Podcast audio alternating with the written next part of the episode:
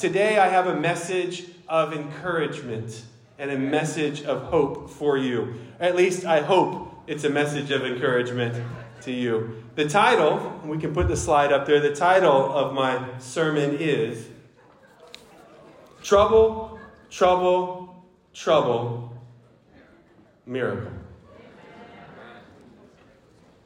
Trouble, Trouble, Trouble, Miracle.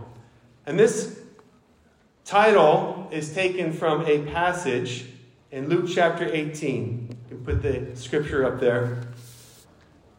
Luke chapter eighteen. Listen to this, beginning in verse thirty-one. It says, Jesus took the twelve aside and told them, "We are going up to Jerusalem, and everything that is written by the prophets about the Son of Man will be fulfilled. He will be delivered over to the Gentiles," and he says they will mock him, insult him, and spit on him. They will flog him, and they will kill him. On the third day, he will rise again. The disciples did not understand any of this. Its meaning was hidden from them, and they did not know what he was talking about. You know, early on in Jesus' ministry, Jesus spoke a little more cryptically to his followers about the path that he was on. But it was later in his ministry that he began to speak very plainly to him. And this is an example of that, where he begins to tell them very plainly, this is what is going to happen to me. Here are the details. And I really like this particular scripture because, I mean, I like the fact that it says the disciples still didn't understand. They still didn't get it. And in some weird way, that kind of gives me a little bit of hope. Because there's so many times in my discipleship that I don't get it. And if these people who like were standing face to face with Jesus and he was speaking plainly to them still went, what? It just gives me a little bit of hope for me. Like, okay, you know, maybe it's not so bad when I don't totally understand everything that the Lord is doing in my life. But this is not the part of the passage that I want to focus on today, the disciples' reaction. That's not what I want to focus on. I want to focus on what Jesus said. He talks about how he is going to die. He says there that they will mock him. They will insult and spit on him. They will flog and kill him. Then he says, on the third day, I will rise again. So what he's saying is, my path includes trouble, and then some more trouble, and if that's not enough, a little more trouble, then a miracle. You know, this is a theme throughout the Bible. This idea that problems often precede blessings. This is a theme you see throughout the scriptures. It is a theme. We see beautiful things often spring out of difficult and challenging circumstances. This is the theme. Trouble, trouble, trouble, miracle. And this, Jesus is saying, is the path he was on. And this is important for us. It's important for us to talk about this because if we choose to follow him, this is a concept that we're going to need to get comfortable with. Because this is going to be the path that we're going to be on. And that's why I say this is a message of hope. Not because I'm trying to tell you you're going to have troubles, but because troubles are often the path to miracles in our lives. Now the timing of those miracles may not be what we think they should be. In fact, in Jesus' case that we're just reading, the miracle doesn't show up until after his life is over. And so the timing may not always be what we think the timing should be. And praise God for that, because God has his own timing. But the point is this, you can hang in there. You can hang in there because you have something to look forward to. There's a miracle in store. The spiritual journey for the person who's truly going to follow Jesus is often trouble, trouble, trouble. Miracle. Now, I would like to note, next slide, that this is not a formula. All right? For if you're like me, you're like, oh, thanks. Thanks for giving me the steps. Check. This is not a formula. A formula is predictable. A, a formula is always the same in every situation. You know, a formula requires no faith because it works every time. E equals M C squared. The amount of energy that uh, mass produces is the, uh, the, the uh, what does it mean, actually? I, mean, so I, I knew, you know, I don't want to bore you with the details of it. No, it's mass of the, of, of, of the mass times the speed of light squared. Thank you very much. You can call me Einstein. No, no, it's fine.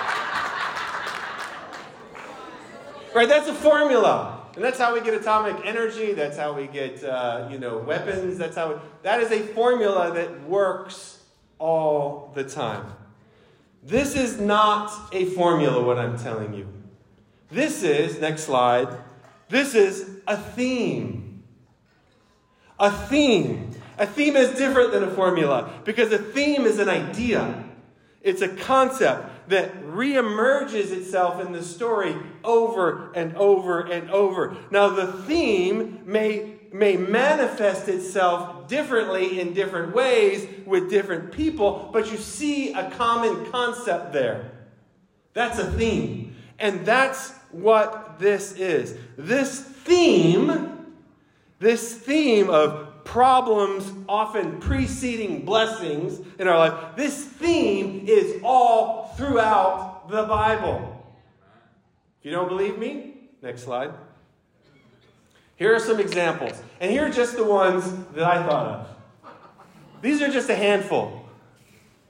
Abraham and Isaac, Daniel, the lion's den, Hannah and her son, Shadrach, Meshach, Abednego, the furnace, Gideon, Israelites freed from slavery, Moses splitting the Red Sea, Job, his entire life, basically, uh, Dave, Dave, David, I call him Dave, Dave defeating Goliath, King Saul, Absalom, Ruth, Naomi, Naomi uh, Nehemiah on the wall. You can read them. I, I can't read backwards like that very well. But and then those are just the Old Testament. They go into the New Testament. And these are these are events that had problems and struggles, but then God came through. And you could probably add ten, twenty more of, from, from your own knowledge of the Scriptures. My point is that this is a theme through the Scriptures. We see it over and over. Each of these stories are a little bit different, and God manifests the theme a little bit different, but the concept is still there. This idea of trouble, trouble, more trouble. Miracle. It's something you see throughout the Scriptures. So, next slide. What do we do? What are we going to do?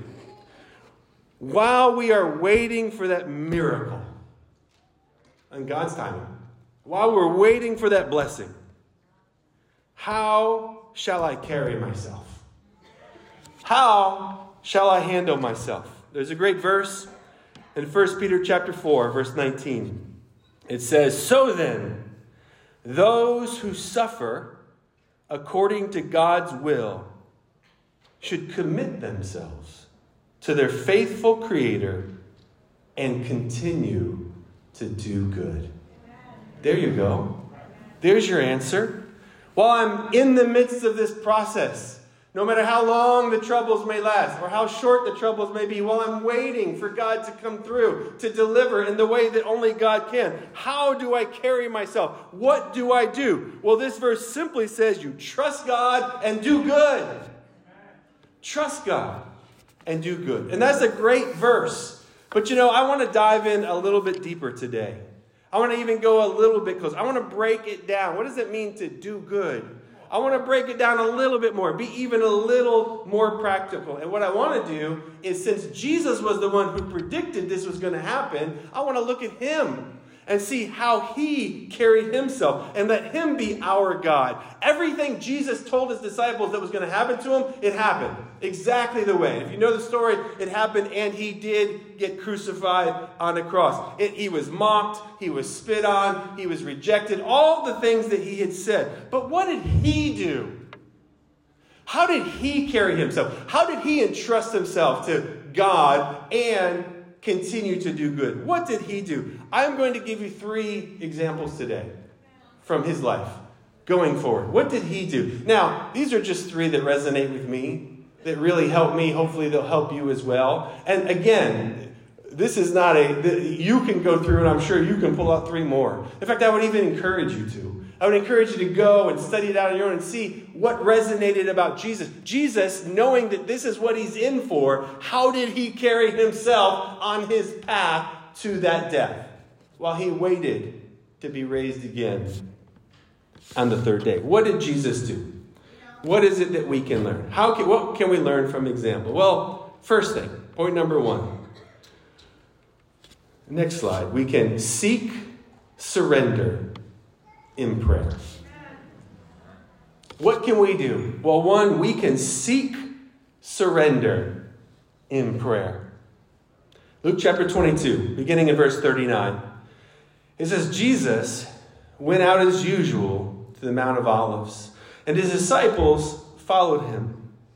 On reaching this place, he said to them, pray that you'll not fall into, into temptation. He withdrew about a stone's throw beyond them, knelt down, and he prayed, Father, if you are willing, take this cup from me. Yet, not my will, but your will be done. As it says, then an angel from heaven appeared to him and strengthened him. And being in anguish, he prayed more earnestly. And his sweat was like drops of blood falling to the ground. You know, it's safe to say that even though Jesus knew the plan and even predicted the plan and told his followers about the plan, it's safe to say he wasn't looking forward to the plan. He really didn't want to do the plan. And here in this passage, you see him wrestling in prayer. He's asking and looking, requesting another way. Is there another path? In fact, Matthew's account of this same thing says he didn't just pray this prayer once. He prayed how many times? Three times. Three times he went to God and asked God. But he finally reaches a point of surrender. Surrender to God. And he does it through prayer. He does it through prayer. If we're going to handle our life the way Jesus handled his life, we've got to learn to seek surrender to God in prayer.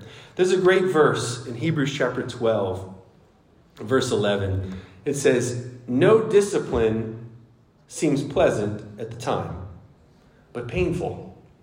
Later on, however, it produces a harvest of righteousness and peace for those who have been trained by it. That's Hebrews twelve, verse eleven. I love this verse.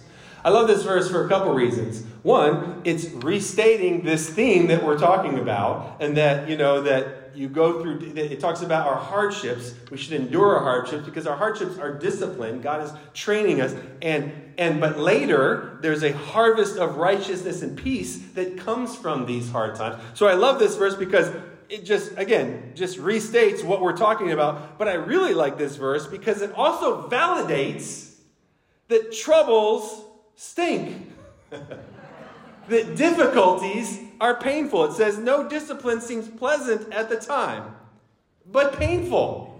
It's not even not just pleasant, but it's painful. Our trials, our troubles hurt.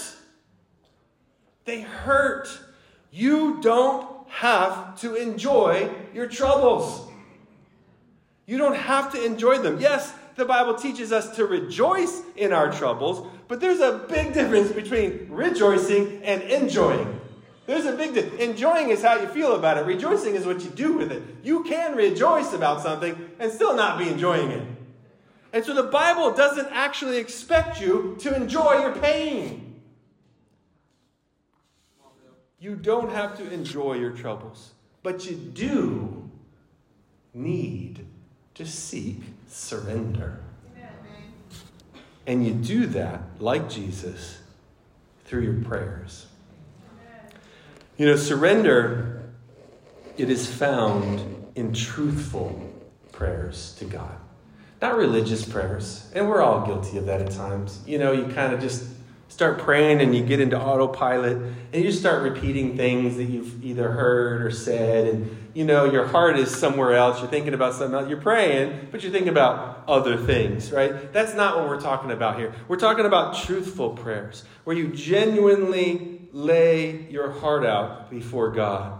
Jesus spoke very truthfully in this prayer to God. I was uh, recently praying about a situation, a situation that I felt very strongly about. And it wasn't even a situation that dealt with me. It was a situation for somebody else. And I prayed about it, and I was very honest with God. I said, God, just pray that, that everything will work out this particular way. And when the day came for the situation, it actually was the exact opposite of everything I prayed for. In fact, what I had prayed for, it went the opposite way, and it actually was really, really terrible. And I remember when it, when that happened, my heart sank. And um, and I just prayed in my mind, in my heart. I said, God, you know, sometimes I struggle believing you because you're the one who said, you know, ask and it shall be given to you. Seek, and you shall find. Knock, and you're the one who promised these things. And I'm almost kind of ashamed that I thought this, but I, I felt like maybe I just, maybe I can't believe those scriptures sometimes. You know, that's, that's, it was, yeah, it was a very like, and it wasn't, it was just in my mind and in my heart. I was like, God, I'm just, I don't know. And I really, it, it really, it really, I really struggled with it. But I will say that it helped me to reach a point of surrender where I did just go, okay, God, after I prayed, I said, all right, God, well, you know, I mean, you're God and you know better and I don't, and I trust you. And um, and it was the truthfulness that helped me get to a point of surrender. And wouldn't you know that before the day even ended, the situation I was praying about not only turned around, but it ended in a in a spot that was better than I had even initially prayed about. And in hindsight, I was I was really humble because, like, okay, God, clearly you said no because you had something better in mind. And that was just like a little bonus, you know, humbling bo- humbling ice cream, ice cream, icing on the cake, ice cream.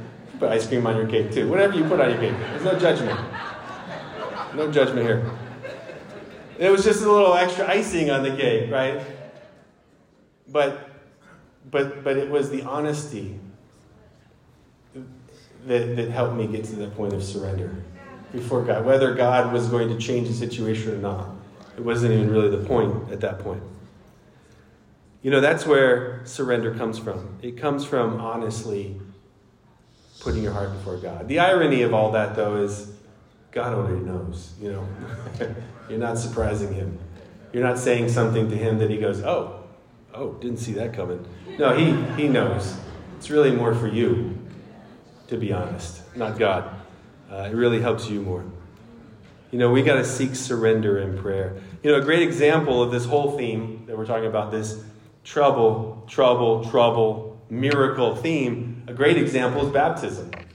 You know, the whole point of, you know, getting baptized. The Bible teaches very clearly in Romans chapter six that you, when you and I get baptized in water, it is our participation in this process. You are dying to yourself the way Jesus died on the cross. You are being buried in water the way Jesus was buried after his death. And then you're being raised again to a brand new life the very same way Jesus was raised again. So this is how we participate in, in, in following Jesus, not physically dying, but spiritually dying. And it's always funny to me when people resist baptism. They're like, no, no, no, no, no. And they make these doctrinal arguments about, ah, oh, baptism this, or what about this, what about this, when it always really comes down to their unwillingness to just surrender and die.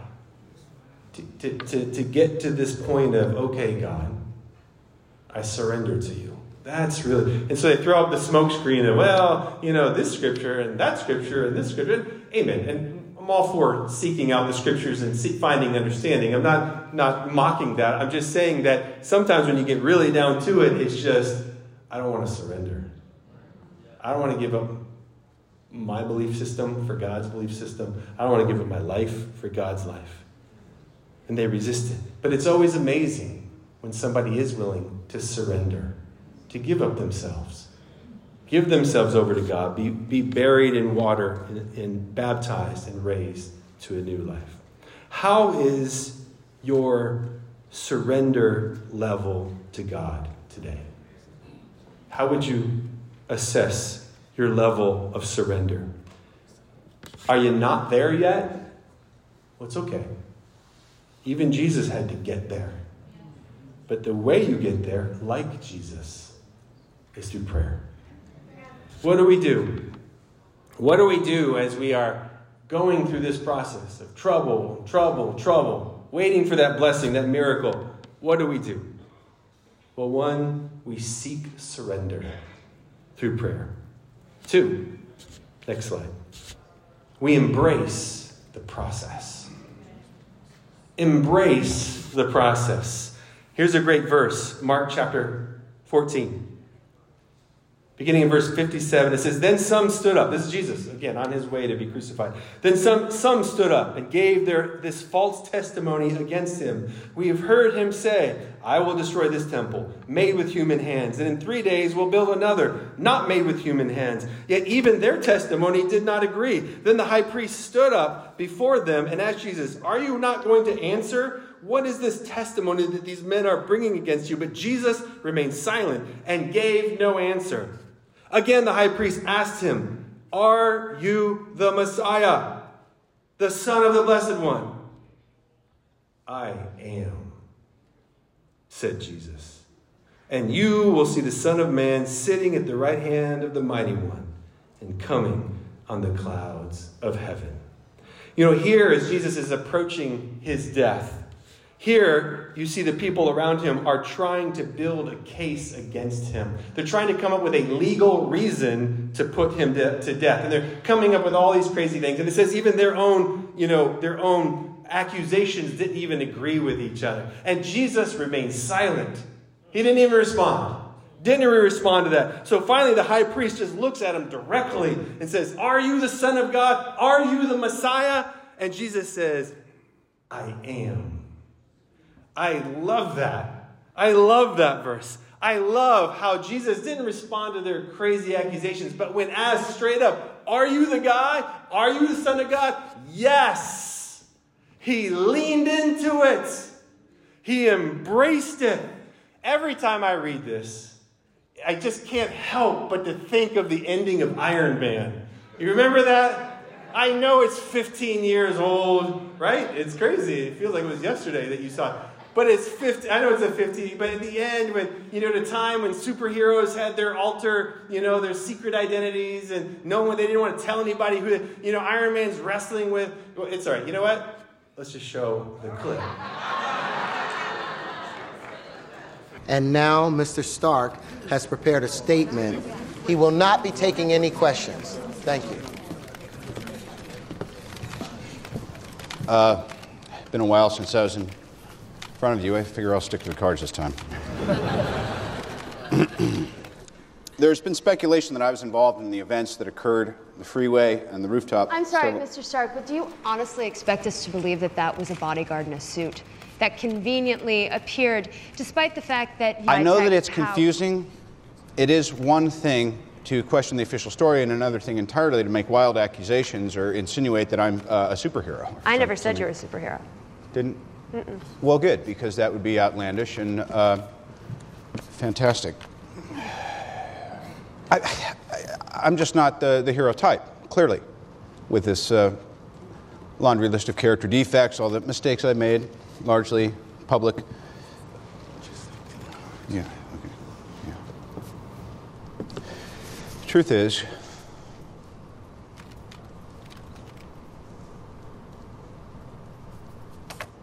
I am Iron Man.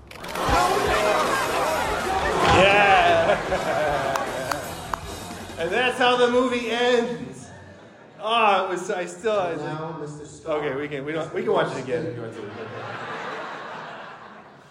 Yes, that's how the movie ends, and I love that. I love that. That's exactly what Jesus is doing here. He's leaning in, and he's saying, yes, I am exactly who I claim to be. Listen, sometimes... when we are troubled in our lives, when we are struggling in our lives, when we are weak, we get timid and we get ashamed and we get afraid or we get embarrassed. Instead, what I'm saying to you, like Jesus, embrace it. Embrace the weakness. Why? Because it's part of the process. It is the path to the miracles. So don't be afraid of it. Don't be ashamed of it. You don't have to like it. We've already established that. But don't be ashamed when you're struggling. It's okay to struggle. It's okay to be weak. Our brother, Paul, the apostle, wrote it this way.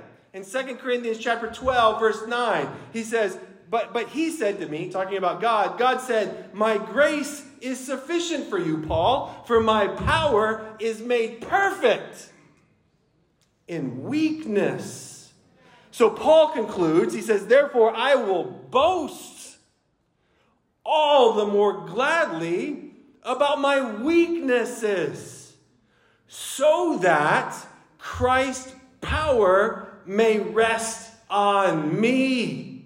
That is why, he says, for Christ's sake, I delight in weakness, in insults, in hardships, in persecutions, in difficulties, not because they're fun, not because they're enjoyable, but because, he says, when I am weak, that's when I'm strong. So uh, my point to us, brothers and sisters, is when you are going through that process, don't be afraid, don't run away, don't hide, lean in. Say, yes, I am weak right now. Join the club. It's a big club. Lean in and embrace it, because when we are weak, that's when we are strong. Are you going through some troubles right now? Are you going through some trials? Well, don't hide. There's nothing to be embarrassed about or ashamed of or afraid of. Embrace it. It's okay. It's part of the path. Trouble, trouble, trouble, miracle. That's the theme. Hang in there. What do we do? In the meantime, seek surrender in prayer. Embrace the process. And finally, last slide, give grace to people. Give grace to people. Luke chapter twenty-three. Beginning in verse thirty-nine, remember, Jesus is now hanging on the cross. And he's been crucified between two thieves, two criminals. And uh, listen to the conversation that they have there. This is Luke twenty-three, verse thirty-nine. It says, one of the criminals who hung there hurled insults at him. Aren't you the Messiah? Save yourself and us. But the other criminal rebuked him.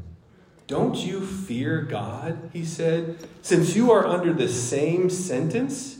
We are punished justly, for what for we are getting what our deeds deserve. But this man, this man has done nothing wrong. Then he said, Jesus, remember me when you come into your kingdom. And Jesus answered, truly I tell you, today you will be with me in paradise. What an amazing exchange between Jesus. Recording in progress. Amen. It's being recorded, just in case you didn't catch that. Just... What an amazing exchange between Jesus and these people. Jesus is literally moments now from his death. The miracle hasn't happened yet. He is on the verge. He is moments from his unjust and extremely painful death.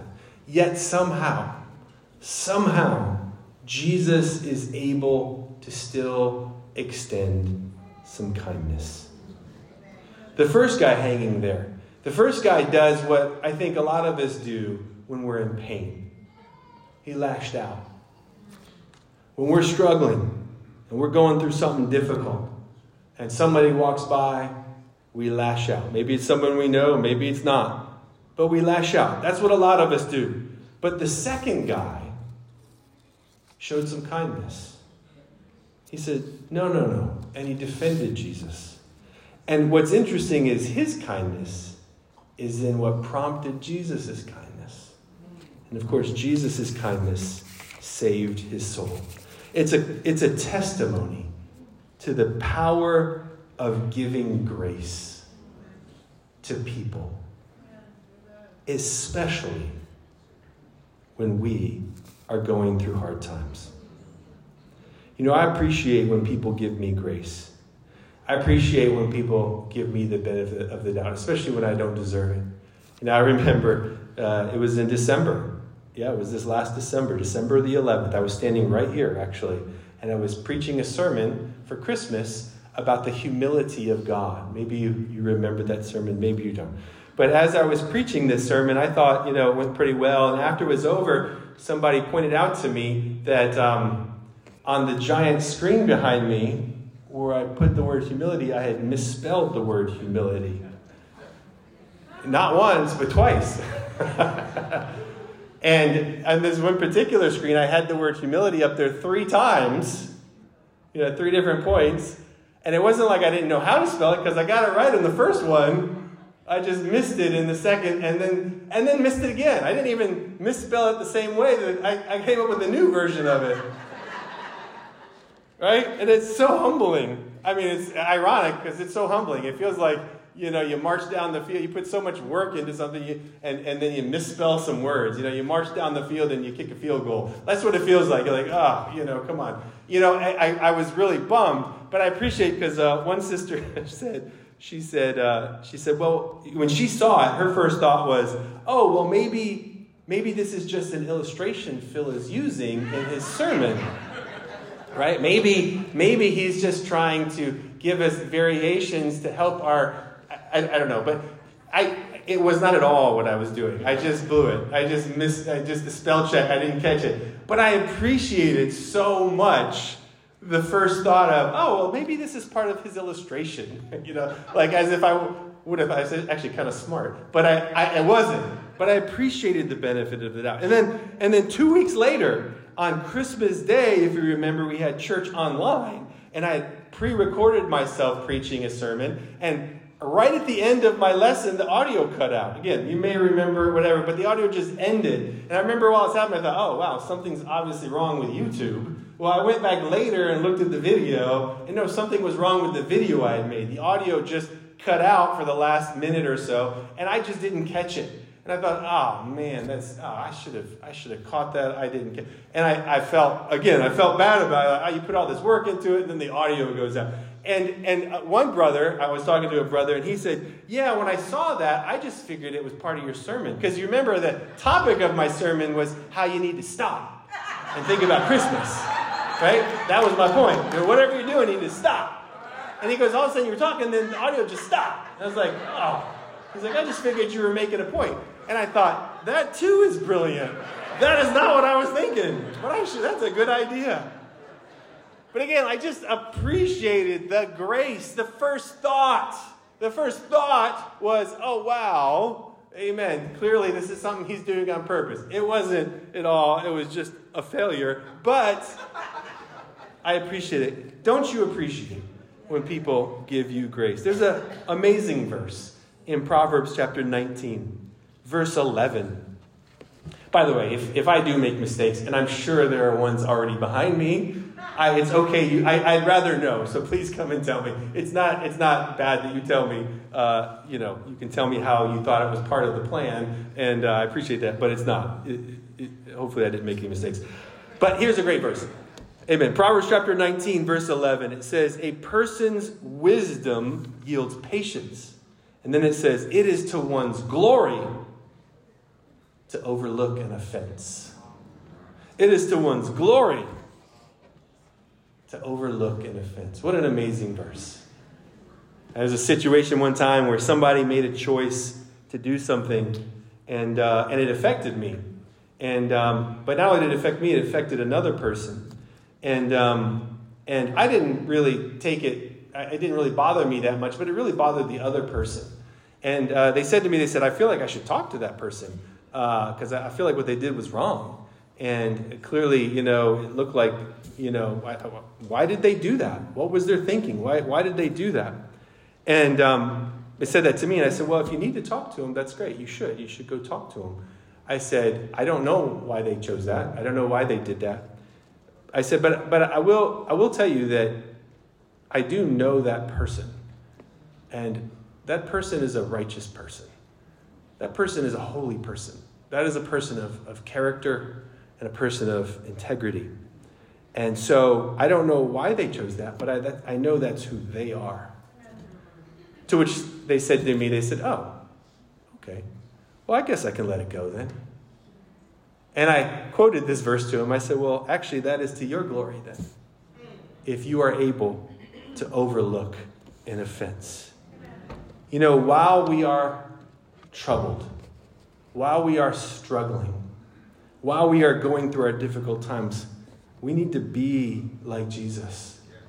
We need to follow his example, especially in our troubles, especially when we're on the edge, especially when we're hurting. We need to give grace to people, to be kind to people. Let us not be quick to judge, to jump to judgment, but instead let us be like Jesus, eager to give grace to people. Last slide. What is our theme today? Trouble, trouble, trouble, miracle. Say it with me. Trouble, trouble, trouble, miracle. Problems often precede blessings. Jesus experienced it. And so as his followers, you will experience it too. But hang in there. Again, this is a message of encouragement. Hang in there.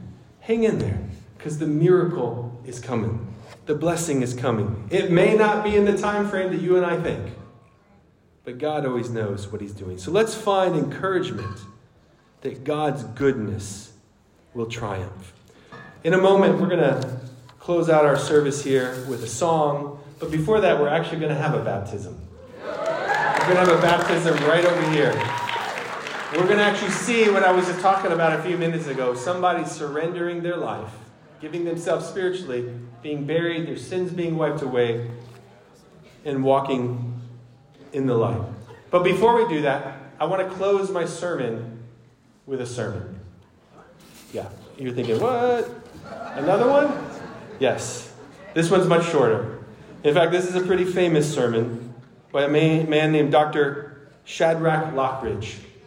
And it really summarizes what it is we're talking about. This is a three-minute video that's been re-recorded and set to some graphic images to help dis- di- uh, illustrate it. But listen to the words. Listen to the words of this very famous sermon. Maybe you've heard it. It summarizes the theme we're talking about. It's Friday. Jesus is praying. Peter's a sleeping. Judas is betraying. But Sunday's coming. It's Friday. Pilate's struggling. The council is conspiring. The crowd is vilifying. They don't even know that Sunday's coming. It's Friday. The disciples are running like sheep without a shepherd. Mary's crying. Peter is denying. But they don't know that Sundays are coming. It's Friday. The Romans beat my Jesus. They robe him in scarlet. They crown him with thorns. But they don't know that Sunday's coming. It's Friday. See Jesus walking to Calvary, his blood dripping, his body stumbling, and his spirit's burdened. But you see, it's only Friday. Sunday's coming. It's Friday. The world's winning. People are sinning, and evil's grinning. It's Friday. The soldiers nailed my Savior's hands to the cross. They nailed my Savior's feet to the cross. And then they raised him up next to criminals. It's Friday. But let me tell you something. Sunday's coming. It's Friday. The disciples are questioning what has happened to their king. And the Pharisees are celebrating that their scheming has been achieved. But they don't know. It's only Friday. Sunday's coming. It's Friday. He's hanging on the cross, feeling forsaken by his Father, left alone and dying. Can nobody save him? Oh, it's Friday, but Sunday's coming. It's Friday. The earth trembles. The sky grows dark. My King yields his spirit. It's Friday. Hope is lost. Death has won. Sin has conquered. And Satan's just a laughing.